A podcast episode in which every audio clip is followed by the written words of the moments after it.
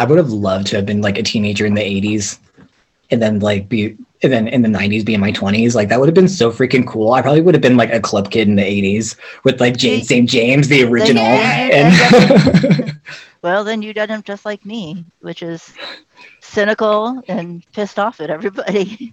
That's pretty much how I am anyway. hey guys, welcome back. Hello. This is episode number two in season six. And yes, this is a recording. We had some scheduling conflicts, so we can't do season two live, but we still want to bring you an episode on the day that you would expect it. So this is a recording. And if you notice, we have one person missing. She's dealing with, um, how do we put this?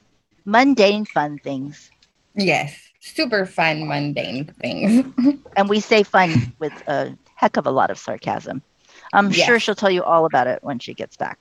But so today we are doing our seasonal episode on talking about people across witchcraft and just the occult in general in history. I think this is our third episode where we've done that. This is our sixth episode. Haven't we? No, we haven't done one every season. So no, it's five because we started reality shifting two. again, honey. What the hell? So yeah, all of that. I'm going to cut all of that out because that's really awkward. we can't remember shit. so with that, who wants to start? I guess I'll start with mine since mine doesn't like intertwine. uh, let's see. Got to stand out. Well, yeah, of course I always do. That's me. so I don't know. I know a lot of people that I know knows this artist. Um, he's a well, he was because he passed away mm, not too long ago.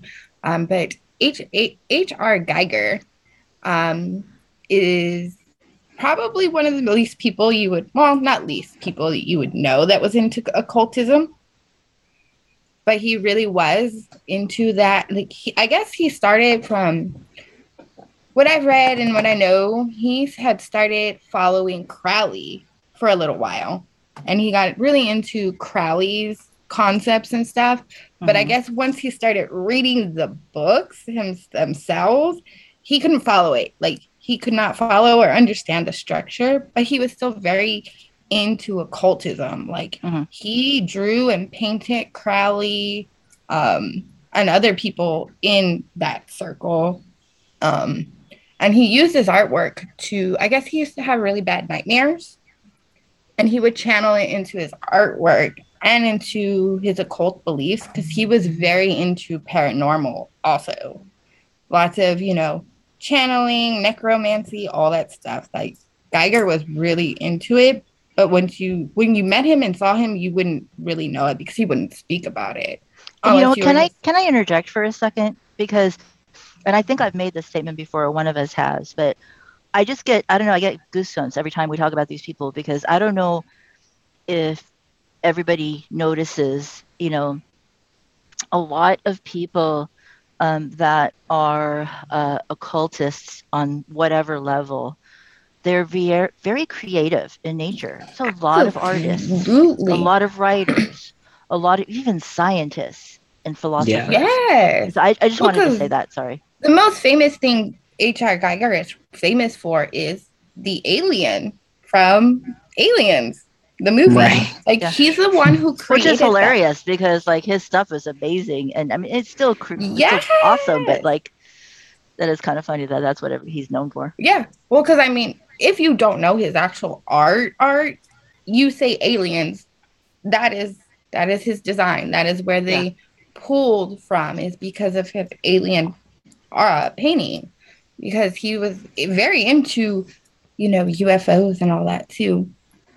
So but he's from sweden. He was born in like the 1940s so he was around the time of everybody with crowley and gardner and all that. But he was mostly a crowley follower for a little while. And then he was like, mm, no. Yeah. I think a lot of people are like that. I think a lot of people are like, oh, Crowley, huh? Oh, Crowley, hmm. Yeah, because uh, That's the usual reaction when it comes to him. Like, I was reading an oh, then it's like, interview. hmm, Yeah, because I was reading reading an interview, and he was taught like in the interview, he was talking about how the interview I was reading, he, they were asking him about his affiliation with Crowley because somebody, wait, I guess back in the '80s or something, because of his artwork, assumed he was part of the Satanic Church or Temple, and he had to go on a whole no, that's not me, I don't like stuff like that, and all that. So he was reading it. I was reading it, and he was talking about how he was very into Crowley's concepts and stuff when he would hear his lectures. But when he read his books, he's like, I couldn't follow anything. I can't, I don't understand the structure or the thought process between it. Like it made no sense to him. hmm. So I I can I can see that. one of my favorite artists, that's for sure. I think he, uh, think things have been in my life for a long time. So Yeah, yeah. he's just fantastic. He's definitely I've been a some. favorite of mine since I was probably yeah a teen. Yeah. How could he not be? Right? Right. Yeah, like the Right? because it's very techno industrial yet dark. Yes. Mhm. Yes. like it's just especially the, my favorite one is the one where it's the gun and the people are the bullets. And uh, Yes. hilarious that you say that because every time I look at his stuff, and that's I think that's originally what drew to me to him back in like the late 80s, early 90s, um, was because it's like when I looked at him, I would immediately just think of like industrial music. Like his Yes. his art is literally the visual representation of industrial goth. Yeah, and how many people have actually like they've used his artwork for their albums and their videos and stuff. I mean, look what he did for Alien. Like, I don't think Yeah. if he didn't use like if they didn't use that picture, I don't think Mhm. the movie would have been the way it was. Yeah, I I agree. That Like was that- yeah. That, That was an incredible creature. Fear in everybody. this one I had to put on there because, first of all, anybody who knows me knows this is my favorite band of all time. Um, so I put the singer to Godsmack, um, Sully Erna, because he, as soon as became famous, openly came out saying that he was a witch and made everybody else feel comfortable and why some of the music is the way it is and why he writes it Yes. because he came out talking about he also came out talking about it because it helped him because he had an addiction problem and he it was one of the things that saved him from his addiction you know so he's openly he doesn't actually identify as like wiccan but he kind of follows it because he does hang out with Laurie Cabot, my last person from the last session. Because uh, Laurie Cal Laurie Calbert Cal Calbit. I can't pronounce her last name with Cabot. saying it like, but like, Yeah. but like, yeah, like I, I think like like she may be a witch and a Wiccan. Just Yeah, she's both. So, Well, but yeah. I think she does claim to be Wiccan, doesn't she? yeah, yeah, she Yeah, does. but yeah, it's but I- old school. Yeah. But like from what I've heard, like she's actually pretty secular with it. Like she recognizes Wicca as her religion, but witchcraft is her practice. Yes. Good. Yeah. So, I mean, most of you saw Hmm. her if you remember back in the day music videos when we had music videos. She was in the Godsmack video uh, Voodoo. Voodoo. Yeah. Yes. Yeah, she's a Mhm. priestess in there, but you know, so that's my Voodoo. I, I was listening to that song this morning. That's so ironic that you bring that up. yeah. Well, I think I- yeah, so everybody knows it's my favorite band, and like you know, the fact that he's an open person, not Mhm. hiding it or showing off. Like he'll just say, "Yeah, that's it," and I actually don't think he ever brought it up again, and no Mhm. one ever brought it up because you know he's not flaunting it and posting it everywhere. Right. exactly. exactly. So, so That's a, that's a really good point too, because um, I think that you know, people who are really authentic, um, they they're not ashamed of what they do, but at the same time, they don't, they don't feel like they have to advertise it and put it out there. It's like it's just Yeah. another part of you. It's it's just who you are. You know, I don't need to constantly be in your face and show you little Instagram posts of look, I lit a candle. Yeah, no, because like I know like some of the topics of the music and stuff, like the way things that were written. I know when they first came out, there was a big like, well, what's your inspiration for this and that, and you know, so like that's why it got brought up. Yeah, and like I know they asked the other people in the band if it bothered them, and they were like, why should it bother me? Right. Especially when they all grew up together and shit, you know. Yeah, yeah exactly. So I love that. I think that's a that's a great story because it's not just his story, but also the way that his, you know, let's face it, his second family practically are yeah. embracing of like, who cares? Yeah, why should it bother us? Yeah, right. I mean, they've been around over over 20 years now, you know. Yeah. Yeah. Because, you know, I've been listening to them since they were underground before they became famous back in 1998. so, you know, I am. I really am. but yeah, like, it's, I think that's the thing that made it interesting is because it's not publicized, like, flaunted out. So, the first one that I want to speak about is Austin Osman Spare. And I you're going to be surprised. I actually don't have very much to talk about, and that's because I've actually talked about him quite a bit. And one of the reasons why I want to talk about him is because I've uh, obviously talked about him quite a bit in um, the Chaos Magic series. And so I'm not going to, you know, just re- repeat some of the things that I said, but that's one of the reasons why I wanted to talk about him, because I am currently doing a series on Chaos Magic, and um, and so he's very apropos. So he actually was born in the late 1800s, 1880s or so. And like Giger and many other people, he was actually a famous artist, a famous artist in England more specifically, but also an occultist, a practicing ma- magician. Austin Osman Spare is to many considered, for lack of a better word, the grandfather of chaos magic, not the father of chaos magic, the grandfather, because a lot of his work was used as a foundation by later founders of chaos magic into the concepts of that practice. So, especially like his iconoclastic views, his aversion to morals, um, and then obviously, everybody probably mostly knows him for his information on sigil, sigilization, sigil formation, and stuff. Those techniques. Um, that's th- those those three things or two things you can say were um, probably what is a, a large foundational aspect of chaos magic. Austin Osman Spare, like many occultists that you'll hear us talk about and that you've heard our, us talk about, um, had an affiliation with Crowley. He actually, but the interesting thing is, he actually was, I guess, um, when when you in, or look to initiate, you're you're known as a probationer. Um, so he became a probationer of Crowley's order Argenteum Astrum in um, the early 1900s, like 1908 or 1909. Um, but he never was initiated as a member. And Crowley later was um, recorded as saying that he sees Spare as a quote unquote black brother, um, which was not a nice thing to say. And it has nothing to do with color or race. Basically, that was his way of saying that he didn't approve of Spare's magical philosophies, which is obviously why Spare uh, broke off of Crowley very quickly on.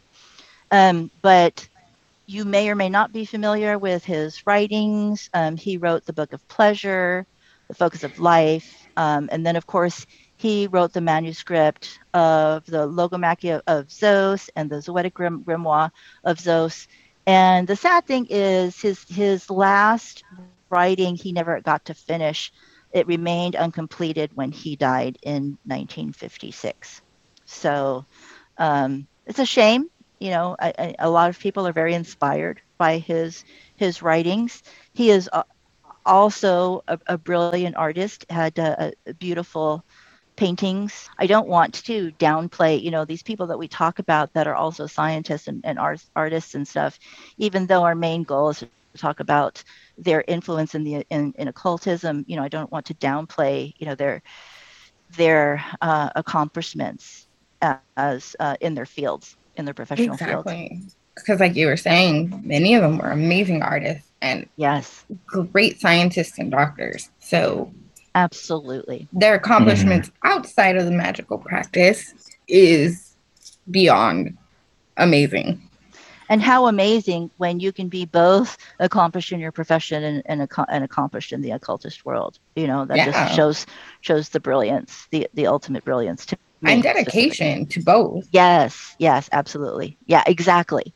These people that we talk about, you know, these are not just people that were a scientist and dabbled, you know, or an artist no. and dabbled. These people that you mm. know were, uh, you know, this was their life. This this was who they were. So exactly. So the next person that I want to talk to about it does have a relation to Austin Osman Spare, and that is Ray Sherwin. So Ray Sherwin, along with Peter J. Carroll those two are credited with being the fathers of chaos magic. And Ray Sherwin, especially, was highly influenced by Austin Osman Spare. And so basically, he took Austin Osman Spare's concept and, and he, I guess you could say, more formalized it into what's known today as chaos magic. So he was born in the 1950s. And he is, of course, an occultist, also from the UK.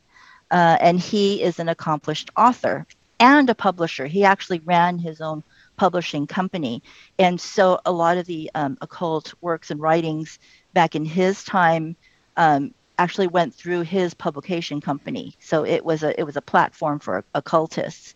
That's smart. Absolutely. Absolutely.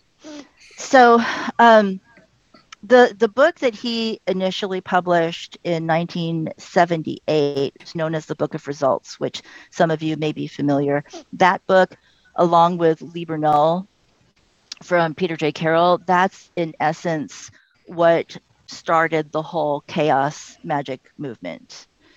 And then in the early 80s, he came out with another book called Theater of Magic, and then he ended up forming um, a small group called Circle of Chaos.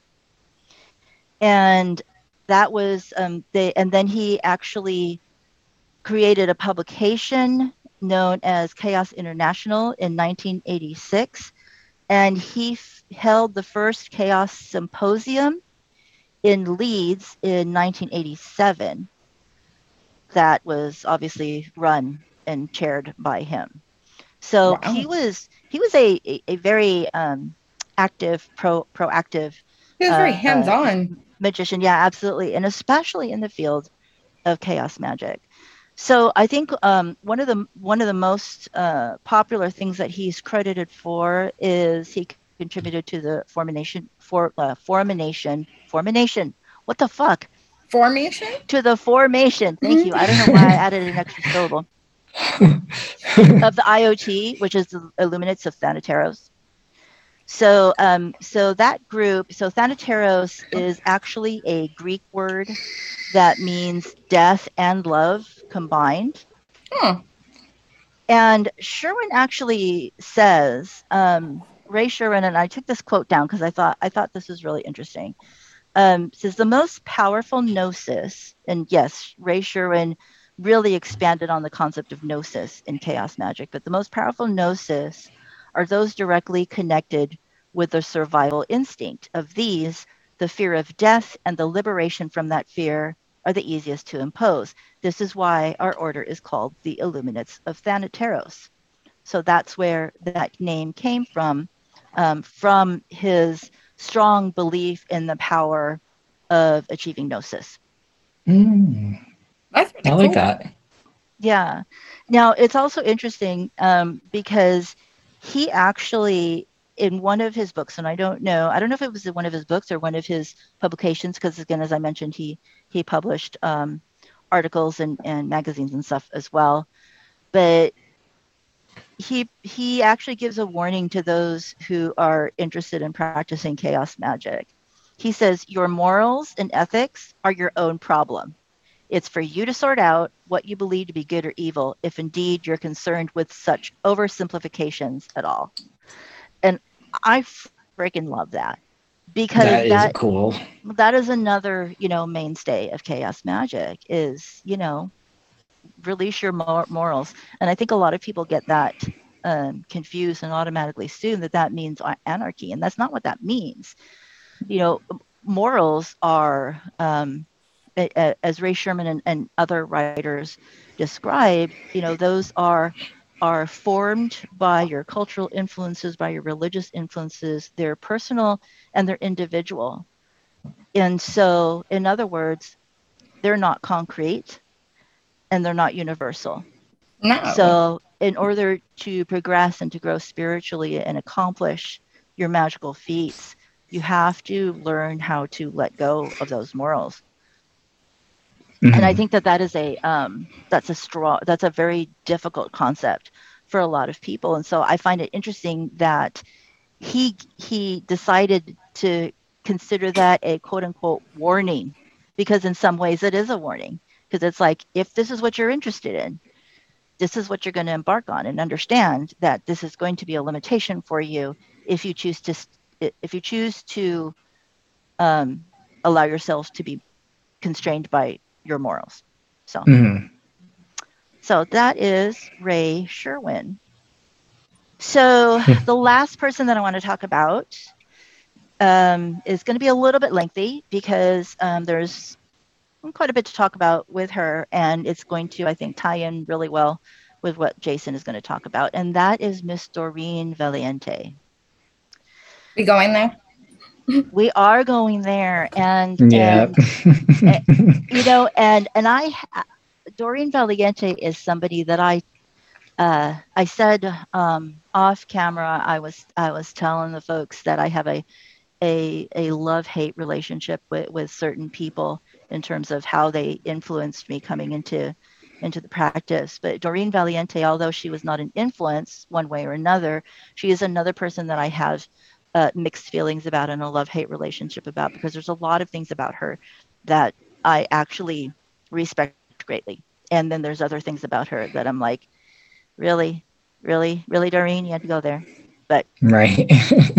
So Doreen um, was born in 1922 and she died in 1999. So she is, yes, children, she is still relevant. 1999 wasn't that long ago, even I know some of you were born around that time.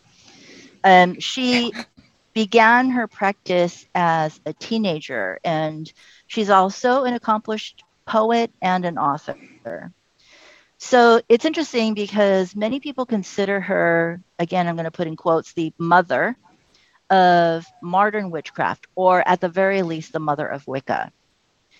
But here's the here's the interesting thing is that when you look at even her own writing, so she wrote a book called Rebirth of Witchcraft, and she d- discusses in there how Gardner and her and a few other friends um, really uh, created kind of the, the the newer movement and thought process, um, and uh, and and so credited herself to a lot of that, but at the same time, um, at the same time, believe it or I, I mean, I, according to that book, it says that it Gardner and her didn't actually coin that movement Wicca. That term was actually used later. I don't know if any of you guys knew that. I did not know that. So they actually technically did not call themselves Wiccan. It was other people that started to apply that name, and then I think she ultimately adopted adopted it. So I thought that was Mhm. kind of interesting. Yeah, like Um, wasn't it more towards like British traditional Wicca? Kind of, kind, yeah, pre- pretty much. But I think what I found the mo- most interesting about her, uh, and uh, and I've known this for a while, but I obviously continue to to delve in for this episode. But what I've always loved about learning about her was learning about her relationship with Gardner because that relationship was very complicated. and, and, and I think people, when they automatically think of Doreen Valiente, they think of like the right hand gal uh, of Gardner. But Gardner and, and her actually often did not see eye to eye. No, they butted mm. heads a lot. They butted heads a lot. Like she um, fueled a lot of his think of that. she she um she had her own interpretation, which Gardner often did not agree with. Oh no. Um, but in 1953, um, she was initiated as a priestess into one of Gardner's covens. She ended up rewriting most of his early ritual material. And again, Gardner was like iffy about that because he didn't agree mm. with it. But at the same time, he also felt like that's what the movement needed. Mm. And so mm-hmm. he kept it. Um, but she ended up later leaving his coven and actually mm. brought a bunch of his members with her and started her own coven. She she actually, you know, as we were talking uh, offline, you know, she actually coven hopped for lack, yeah. lack of a better word.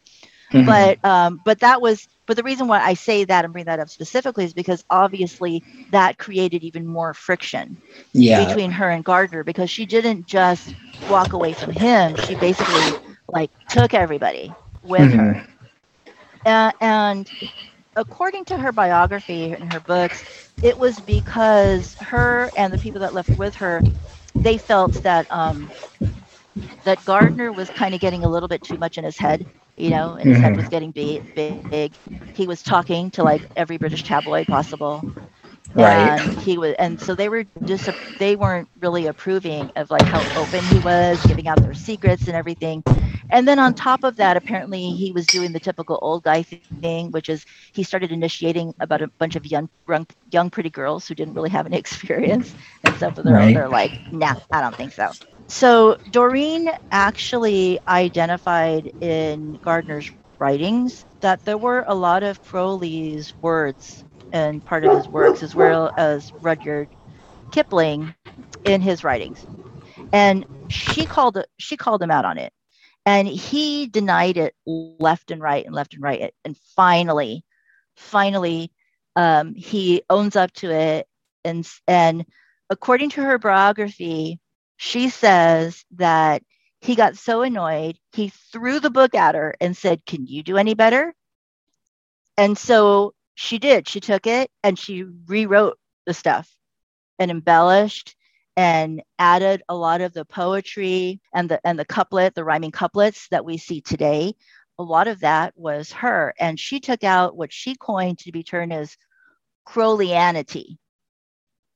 And so she she actually so a lot of the writing, even though it may be credited to um, Gardner, a good portion of it is actually Doreen's. So tell her some um, girl to do better. She will. She'll yeah, up exactly. times ten. Yeah, when, yeah. Don't don't don't don't challenge somebody like that because they will. but um, so it's uh, so yeah, so really that you know their their whole lives their their relationship had been strained you know on and off like they they didn't talk to each other for a couple years then they got reacquainted but uh, so they they they had a a a strained relationship but when all is all, all was said and done she was a you know till the end really a, um, a supporter of him. They had their differences but he but she really did respect him and had a, a strong and was very supportive they're frenemies i mean i have a lot of personal opinions and I, i'm hesitant to say that because this is nowhere written this was this is just my own personal opinion um, but I, I you know sometimes i feel like um, it might be more of what you're saying, Mountain Gypsy, a frenemy thing. It's like she understood the overall importance. She saw the the, the longer game, if you will, right. and, and and realize you know what this could do for the pagan community. Um, but I do think that there's still was you know a, a level of respect there that she always had. She actually ended up um, later in her life establishing an organization that initially was called the Pagan Front and later transformed into the Pagan Federation. And the goal of this group is to fight prejudice against pagans um, by the media, by society in general. You know, I've talked about this before. You know, she did a lot of lobbying for um, for just paganism and for occult uh, occultism in general. Um, she was a primary driver in changing some of the laws against witchcraft in particular, especially in the UK. She ended up um, in the 80s doing deciding to to do a bunch of research into the roots of the modern practice you know of what they had established and so she was able to find some things that actually did um, uphold and back back up what Gardner said, and, and some other things, you know, that that she helped to clarify. So I, I thought that was that was also very interesting about her. And um, she did ultimately pass, like I said, in in 1999. When she died, the Doreen Valiente Foundation was established, and they collect and maintain a collection of artifacts, books, letters, photographs, documents from hers and other collections um, to you know continue to document the path of modern paganism. That's pretty cool. yeah, you I see mean, what I mean though by like a mm-hmm. kind of a a, a love hate thing. It's like I, I, respect her and I I respect the fact that she called him out and was just like, dude, stop lying. This is not your shit. This is Crowley shit. right? Mm, and then she one upped him, so it's all good. Yeah. Right. Alrighty, so first person I'm going to talk about is Miss Gerald Gardner. oh, goodness. Gerald Gardner, where to start? Did so, you say Miss? Yes. wow. Uh, well, he, he, he was a mister, but but yeah, so Gerald Gardner. Um, he is known as the godfather or even the father of modern witchcraft based on uh, his establishment with or his foothold within the church of wicca having started the gardnerian tradition of wicca he um, says that with a straight face every time i, I, I can't get past that every time i hear that i just want to laugh I the Sorry, Church of Wicca. Yeah. so yeah, so he started start. Oh, he started the uh, Gardnerian branch of the Church of Wicca. He kind of uh, got into the practice um, with uh, his obsession with um, Blavatsky's uh, witch cult, or the history of the European witch cult from Blavatsky. If I'm saying her name right. Mm-hmm. Okay, good. yeah. And uh, and he was really um, a lot of his his teachings were just very very fantastical very very out there like uh, for example um, uh, when he would go on to talk about the witch trials or the witch hysteria he would say that there was around 9 million people killed that number is completely out there. And it was actually later to be found that what he did was he actually took the number of victims from the Holocaust, which was 6 million, and he just flipped it around to make it 9 million. Because that makes so much sense. right? and uh, he he uh, did find um, he was the founder of the Black Forest Coven, uh, which actually had a really great standing. Um, I think he was actually born in Lancaster, England. Um, and that's where he returned home. And it actually had a really, really great fellowship. Uh, one of his uh, biggest initiates, um, High Priestess, was Doreen Valiente. mm-hmm. And um, like, like Bella was saying, they actually did have a very strong following together. Um, but towards the end, like she actually kind of thought that he was a charlatan. You know, he wanted all of this media attention. Um, he really did like uh, propaganda the religion. Mm-hmm. Um, he was uh, good friends with uh, someone who I personally ad- admire, Cecil Williamson. They actually started a museum together on the Isle of Man. And their friendship actually developed because they both had a fascination with Blavatsky's witch cult. Um, Mhm. But they had a lot of differences too. Like towards the end, after they opened up the museum, I guess that kind of goes into you know like business before friendship. Yeah. and uh, um, because Cecil Williamson, who was the other person I wanted to talk about, um, he founded the uh, uh, British Museum of Witchcraft, which uh, later came over at um, Gardner's management. Um, they were both very, very into um, these artifacts and just um, how witchcraft kind of developed throughout um, the stages of Europe. But what Gardner was ultimately saying about how um, witchcraft kind of prevailed through the ages was not correct. And he was still placing the whole idea of um, not just witchcraft, but also like paganism or like pagan spirituality into that Judeo Christian dogma, which is what a lot of people like Cecil Williamson did not agree with.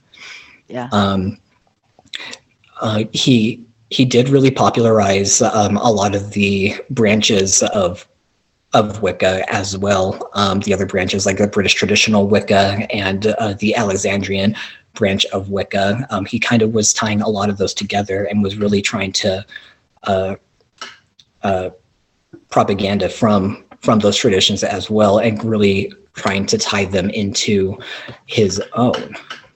So that's where he and uh, Cecil Williamson really uh, kind of fell out of touch. Um, Cecil Williamson, um, he he made it a point to kind of like delve into um, the the Cornish traditional ways and uh, the witchcraft of uh, southwest England, like the West Country witch, witches and Devonshire, and that's where he was basing a lot of his fact on. And when he and Gerald Gardner were uh, working together within the Isle of Man, that is where they had these all-out differences. And Cecil Williamson, he was just trying to kind of, you know, show a different point on this. But Gerald Gardner was just so set in his ways, was like, no, this is how it is. This is how it should be. And Cecil Williamson was just like, okay, fine. yeah. Well, and, and the thing that you know a lot of people forget also, and I, I apologize if you you were going to mention this, but um, you know Gerald Gardner had a lot of influence as a Rosicrucian and as Yeah. um, a- as an as a Mason. Yes, So, yeah, free, uh, he- free, Freemasonry and um, Yeah. a lot of his his teachings within um, his branch of Wicca, Gardenian Wicca, were based off of those teachings as well, as Yeah. well as a, a lot of the teachings of Aleister Crowley. Exactly from the OTO. Yeah, A- and I and I and that's of course you know one of the things that obviously pissed uh, Doreen Valiente off immensely. right, right, exactly. And fun fact about uh, Cecil Williamson, he actually started um, uh, the Research Foundation of Witchcraft, which Doreen Valiente eventually took over. Mm. I don't think that's the official name for it, but it's close enough. Close enough for Yeah. government work. right, exactly. Um, Cecil Williamson, he was just like, you know, I'm just going to go on to, um, you know, p- produce, you know, the actual history of witchcraft, which uh, he actually wasn't officially an occultist. He was actually a cinematographer. Ce- Cecil Williamson. Yeah. Yeah. I, I thought that was interesting too. Yeah. But uh, he, That's super Uh, interesting. I wonder what he filmed. I have a I had a list, but I left it downstairs. So let's see. He was director of Soho Conspiracy in 1950, Hangman's Wharf in 1950, Action Stations 1956, and he was the editor of Up for the Derby 1933, Girls Please 1934. I had to watch that one. Girls Please. he wanted to focus more on on the study of of witchcraft in its um, actuality but he still wanted nothing to do with the neo-traditional movement that was ultimately started by Robert Cochrane. Robert Cochrane, um, he wanted to challenge the Gardenian Wicca movement by uh, creating what I refer to as the neo-traditional witchcraft movement, which is kind of based on the the old ways of of witchcraft. But he, the way he presented it, it was still very, very faith-based Mm. like it, it still seemed like a religion. Um, Robert Cochrane, he actually claimed to be a hereditary, uh, saying that like uh, he was taught the old ways by his parents and uh, grandparents and all of this. But after his death, um, they actually found out that his claims of heredity were actually bogus. Oh. Yeah. Well then. right. Yeah, that's what, what I thought too. I was like, how how insulting.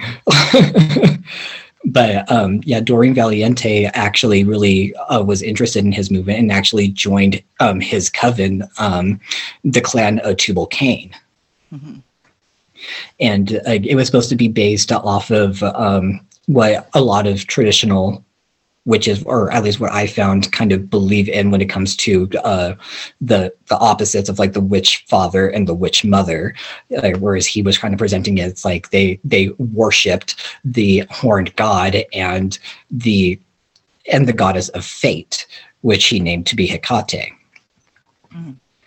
And um, he um, from from that neo traditional movement also came the fairy tradition, spell F E R I, and then also a sabbatic witchcraft, which is uh, um, a tradition that is based completely off of the mythos of the classic witches' Sabbath from European folklore. Right. And um, one thing that what's funny was when he first came to London, he actually he and his wife actually lived in a Doreen Valiente's apartment or flat. Oh, um, it was like a little click. it was a little right. It was a Wiccan click, even though like he claimed to not be be Wiccan, which neither did Cecil Williamson. Cecil Williamson was like, you know, I am not Wiccan. I am not pagan. Um, I do not see the craft as a religion. It is something that you know is sacred to everybody, and it is a sacred practice that's going back to thousands of years, and it does not have to be religious per se. Right. And Right. and uh, Cecil Williamson kind of based his craft more on the classic cunning man, cunning folk. Where uh, they would still use um, some of them would still use those Christian prayers as, or they would incorporate those into their spell work. So I, I I find it really interesting that you that you bring up these people because I think it's uh, not to go on too much of a tangent, but I think it just goes to show, you know, we say all the time witchcraft is not a religion, witchcraft is not is not a religion, and having said that, I do know that many people do not subscribe to a religion who consider themselves a witch who still consider witchcraft a religion to them Right. and and I, I'm not saying that they are wrong. That be, um, because that is I see a number of people who have that view, and I heard um, I, I bring her up a lot, Raven Ways. Um, she she did an episode once where she talked about that, where she is one who feels that witchcraft is a religion. You know, I think at, at that point, to be honest with you, I think it becomes more of a personal choice. Yeah, so I, I think that um, you know the whole concept of the witch father and witch mother. Some people choose to view that as a um, as a road to to worship and as a, as a road to um, of it more of a being a, a religion. And like like I said, you know, I, I disagree with that, but at the same time, I also see that as a personal choice. Some people Mm. want to do that and choose to do that, and, and that's fine. I still um, wholeheartedly believe, though, that especially because, um, and again, I'm taking this from more a global perspective, global meaning as in the whole world, not as it not global as in general. Um, witchcraft, as I've said many times, has existed for centuries across the world in multiple countries. Mhm. And in many of those countries, it has nothing to do with religion. Exactly, exactly. And like like even the ways of the cunning folk too, from what I found out, is that a lot of them like they do tend to incorporate some faith-based practices into it. Not all of them did. Yeah. Like definitely not all of them did. And Yeah. uh, going going back to like the concept of like the witch mother and the witch father, like um, that's a concept that I personally iterate into my craft, but not in a religious sense at all. Exactly. Yeah. And a lot, I think a lot of people do, myself included. You know, I think that, uh, again, like I said, I, I think um, I can see very easily how people translate that to to a religious aspect. Right, uh, right. But again, I, think- I, see that as uh both a mixture of a personal choice and also of previous dogmatic influences. Right. And I think that can be iterated within the neo traditional movement, how like they say it's not religious, but yeah, it definitely can kind of be religious in a lot of ways, like like uh, Cochrane's witchcraft. Or um, even the, the the clan of Tubal Cain, like it still seemed very very religious to me.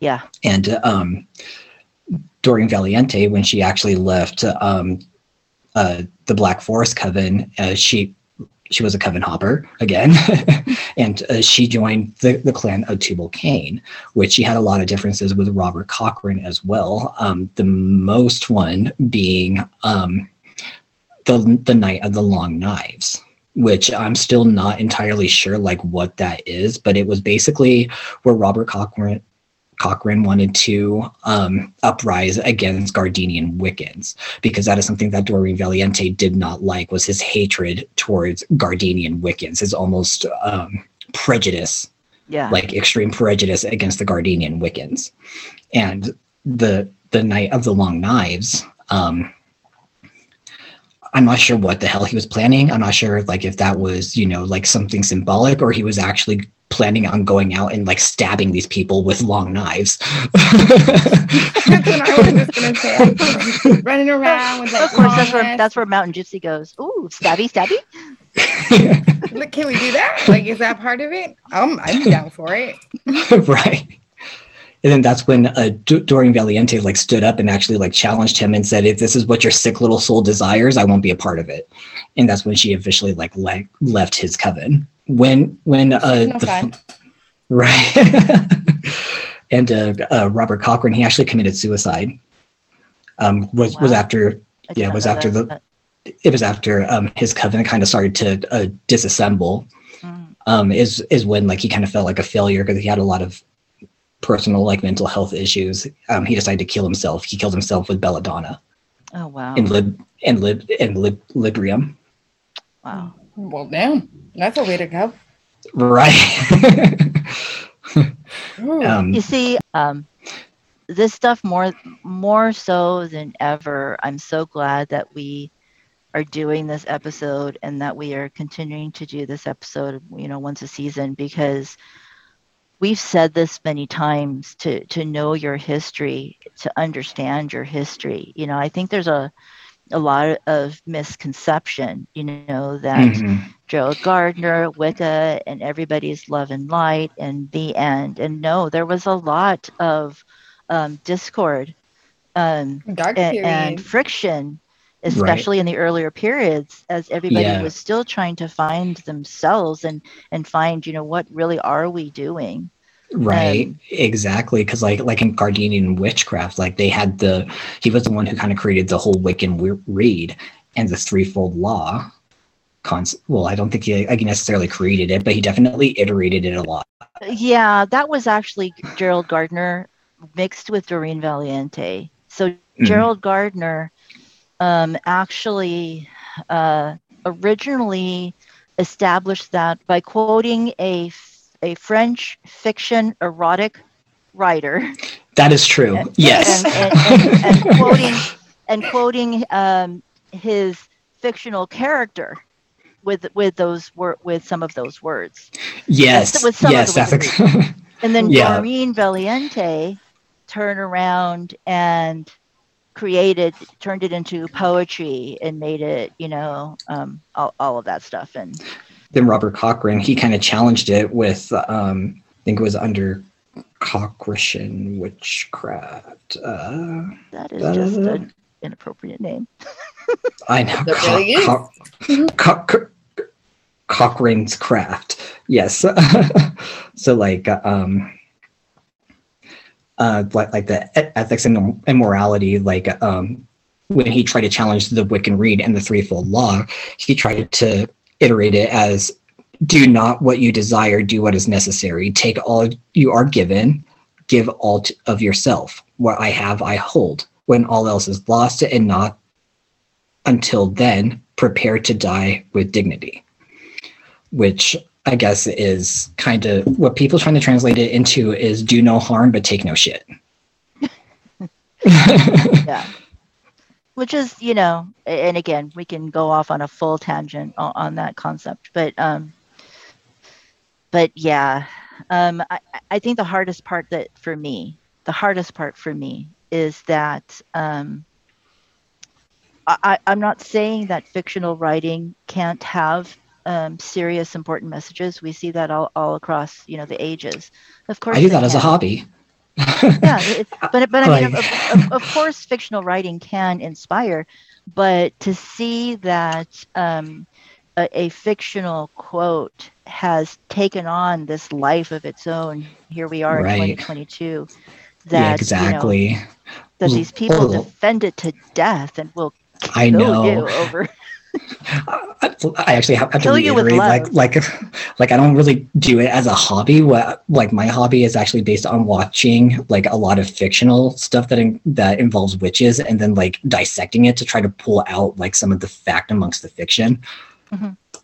Yeah. Like, um, like, Well, like a the- good example is like Hocus Pocus and the Sanderson sisters. I don't know if they did this on purpose or if they actually like meant to do this, but it's like they actually represent the the uh, the actual concept of the maiden, mother, and the crone, which is what Wiccans get wrong all the time.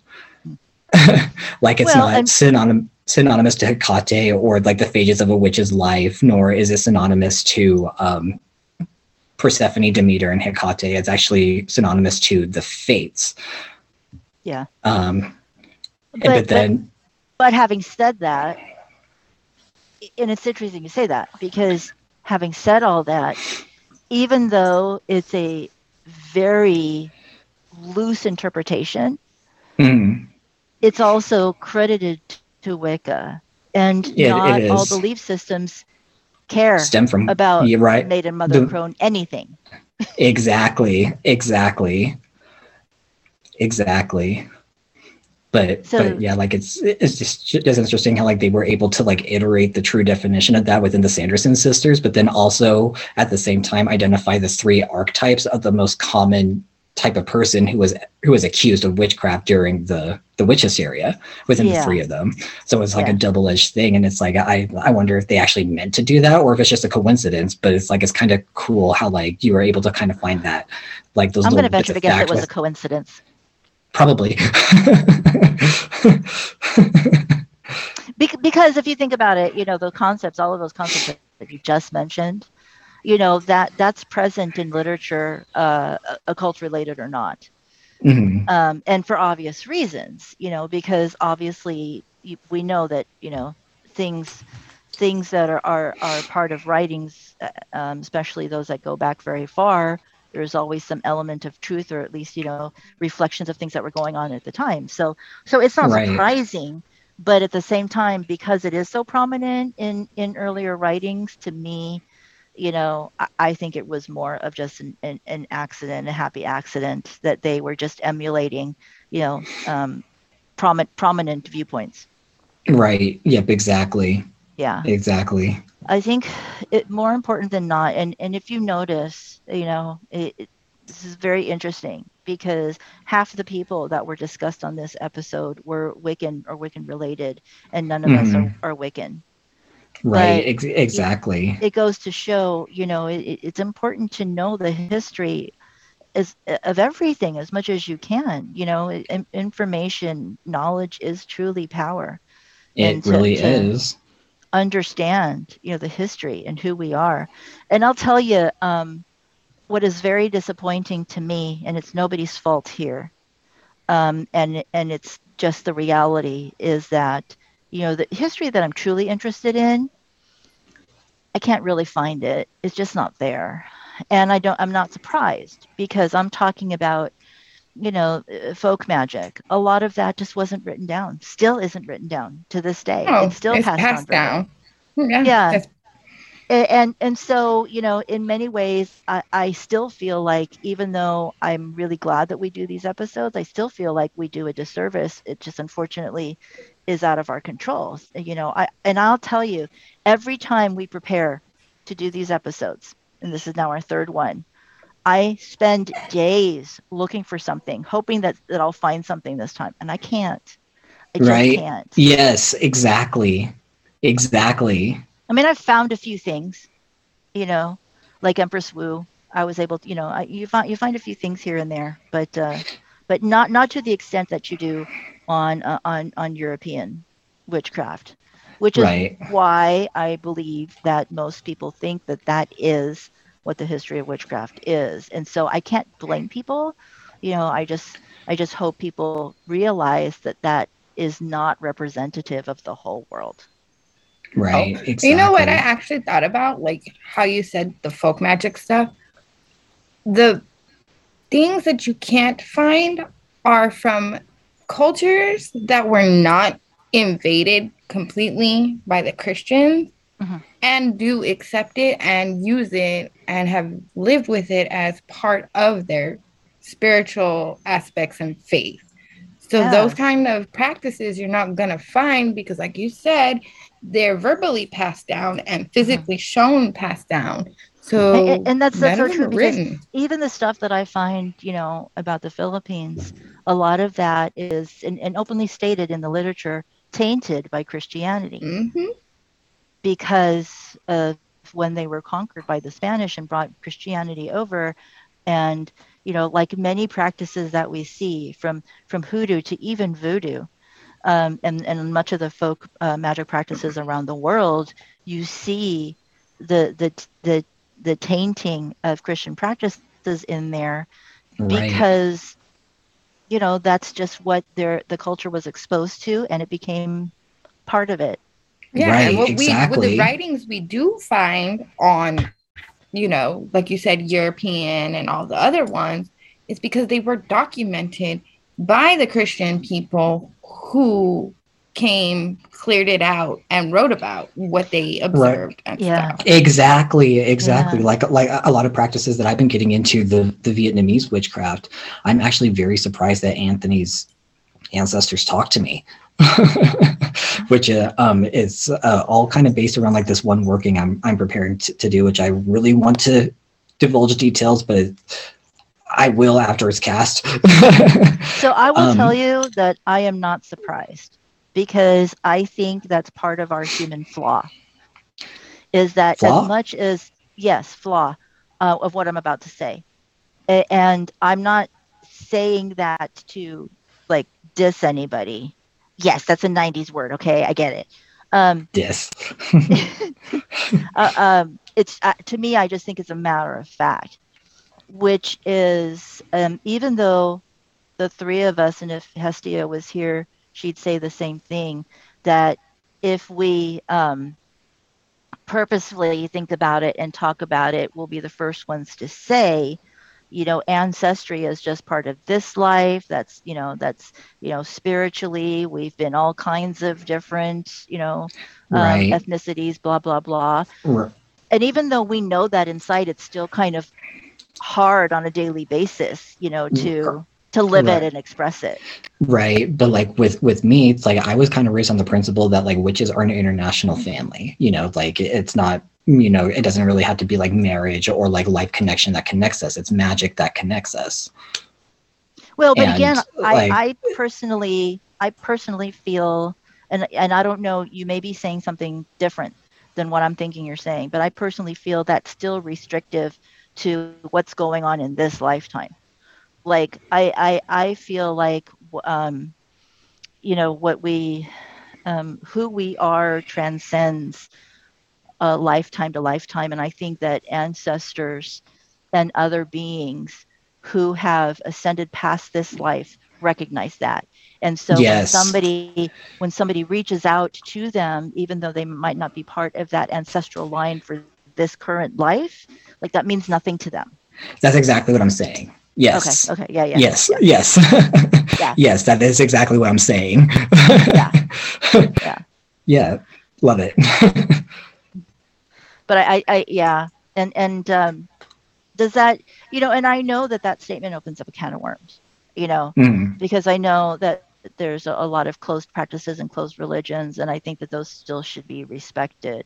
Mhm. You know, Yeah, so 'cause, like, that, that very- is not a carte blanche. You know, free It- ticket to now go invade everybody's e- exactly because like even though like a lot of closed practices don't really um put stock into like her into you know culture or like being born into that culture. There are some that do, like even in like some European traditions. Like there's this one Yes. uh, well Welsh witching practice where they will literally only initiate those who are at least 75% Welsh.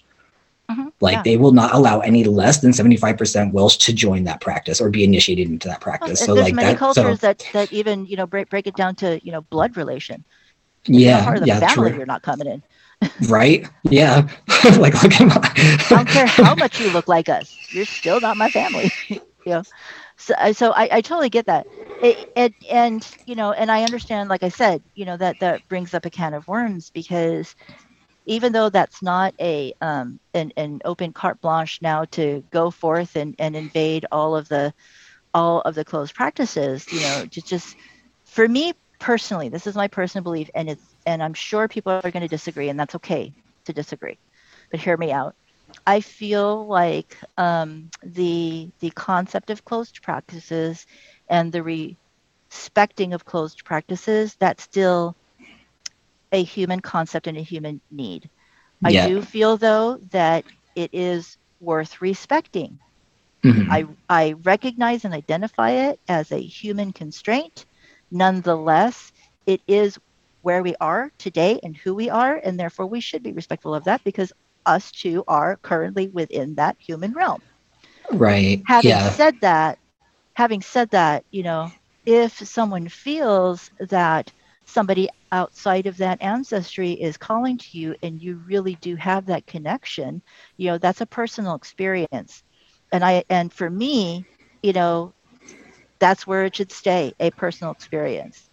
Mhm. Um, I don't think that gives somebody the right to say, well, I know it's closed, but they reach out to me, so I'm doing this. It's like you don't have to be in your face about it. It's a personal experience, so keep it personal. Exactly. Thing, Yes. but yes. there's no reason to prove your point. Right. Right. Don't- that- Exactly. that's just my uh, my personal opinion. I agree. like I agree with what you're saying. What, what I Yeah. meant. Like I don't. Th- th- this is my personal opinion. I agree. I mean, you, I mean, you, you, you can see, you can see, you know, that what we're talking about right now, you know, is, is probably um, controversial, and, and some people will, will still choose to agree, and that's totally cool. right. and Right. why- and like just- and and even like like with what we're saying, it's like if you want to follow the the traditions of Gerald Gardner. What was that? Somebody's phone? My clock. Oh. The clock does not work? Yes, it's my nightmare before Christmas clock. So Okay, well, I was like, what, what was that? but yeah, so it's like even if you want to follow the traditions of Gardner or uh, Valiente or Cochrane, like that's your own perspective, but just kind of recognize that that that you know those are not universal perspectives and Yes. they are not synonymous to all witching practices. nor are they necessarily reflective of all historic practices either. Exactly. Yes. And that's not saying a bad thing or a good thing. You know, Mhm. I I think a lot of times, you know, people automatically get offended, consider it gatekeeping, gatekeeping, or whatever you want to call it. But um, at least for me, I can only speak for me. When I push back on somebody who makes, you know, statements that are so like definitive about must this or definitely that or only this, only that, you know, my my my thing is that that's that's your truth. That doesn't mean that that's other people's truth. That doesn't make your mm-hmm. truth any less valid or any more valid. It's just your truth right. So Exactly. leave, leave it So- at that and something I wanted to bring up too is um, if you look into those like old school Wiccan practices, British traditional Wicca, Gardnerian, Alexandrian, those are technically closed practices too, as they require initiation. But yet, but yet, it's like anybody who just reads, you know, a blog on Wicca can suddenly declare themselves a Wiccan. So it's like I don't understand, like, why is it only a closed practice if it's ethnic? Where it's like if it's Anglo-Saxon, it's open to everybody. Well I, I and part of that and you know and again that's another can of worms you're bringing up because i think part of that is it it's um there's two different i have two different responses to that which is one um i think that's a fad folk thing Mhm. because Yeah. again going back to uh, study and research and knowing your history, if you're going to be part and participate in anything, anything, okay, um, then truly understand it. Right. Yes. Um, this is it's not like it's not like just deciding to you know what I want to learn how to play basketball. It's you know it, it have more respect for it than that. yes. Um, but I think for those that are truly um, interested in the Wiccan practices, and when they start doing their research, they will recognize that there are many, not all, but many Wiccan traditions that are closed practices, and you will not see those people trying to claim it. It's the that people, is true. it's the people that are are looking at it superficially and taking it as a fad and calling I- I'm Wiccan. Yeah, that is Yeah. true. That is very true. and, and that but That's that's, the true. sad thing about it that's the sad thing about it though is that and so so i don't think i don't think it's a, it's a necessarily a matter of you know like looking at the the ethnicity of it i think it's honestly it's even more basic than that which is you know looking at it, it- it's more of a trend Yeah. which is yeah. to me i to me personally i know people will disagree with this statement but to me that's much more insulting that's much is- It's more of an aesthetic. That is social much more- that is that is much more insulting. I I agree. yeah Yeah, it's like to everybody, to them these days, it's a social status and an aesthetic look, and all yep, that. and a yep, exactly. A trend and a a, a trend, You know- a hobby. Yes, yes, exactly. And and I've brought this up before. I know I have, um, but I have to bring it up again. You know, this happened with Christianity itself. What was it like five, seven years ago, where um, they did a. It, it was a really famous thing where they they did like this um, this fashion show. It was like an international fashion show down the runway using uh, oh, the Cath- Met Gala. the using Catholic um, symbolism and Catholic Catholic robes and garbs and stuff, Yeah, and well, everybody and Yeah, it was the Met everybody Gala. was freaking out because Oh. it's like you are disrespecting and and you know you know I, i'm not a big fan of catholicism but at the same time you know i know my boundaries i, I know my, my limits and uh, how can i ask them to be respectful if i'm if i'm going to do the same thing and disrespect them you know I, I wouldn't do that. I wouldn't sit there and and you know wear a rosary, even though that's what I used to do when I was a little goth, because I thought that that was cool. Yeah, Um, me too. I still have too. mine. Me, Yeah. me three. Yeah, but, but- you know, it- yeah, it was the Again, Met it- Gala. I remember that. Everybody Yeah. looked like the Pope and a nun and a priest. yeah. And to me, to me, it's it's that same thing. You know, it's like I don't know. It, it's just basic human respect. You know, you don't have to agree with it. There's not nobody's saying you have to agree with stuff, but you know, have some respect. But I don't think that that's something People, these days don't have that. generally are willing to do and hate, send me hate mail and and hate me but um, honestly i don't think that's something one is willing to do until you get older until you get past your piss and vinegar years right.